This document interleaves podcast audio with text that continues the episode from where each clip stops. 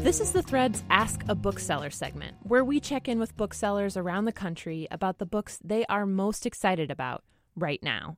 I'm Tracy Mumford, a producer for MPR's The Thread, and this week I talked with Kate Schlademan, the owner of the Learned Owl bookstore in Hudson, Ohio. Kate recommends the young adult novel Kids of Appetite by David Arnold.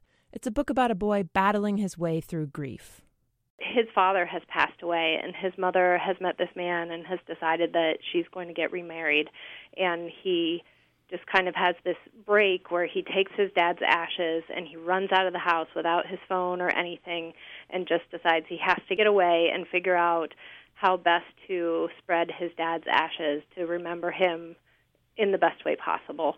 And so he meets some friends in the process and they kind of take him in and they're they're homeless kids as well but they've formed their own little family group and they take care of each other and they bring him into their group and they help him complete this mission to spread his dad's ashes around the city in the places that were most meaningful to him.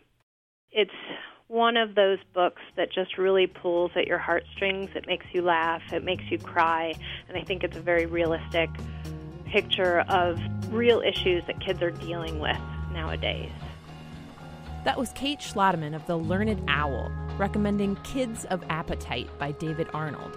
For more about Kate's recommendation and other great reads, head to mprnews.org/thread.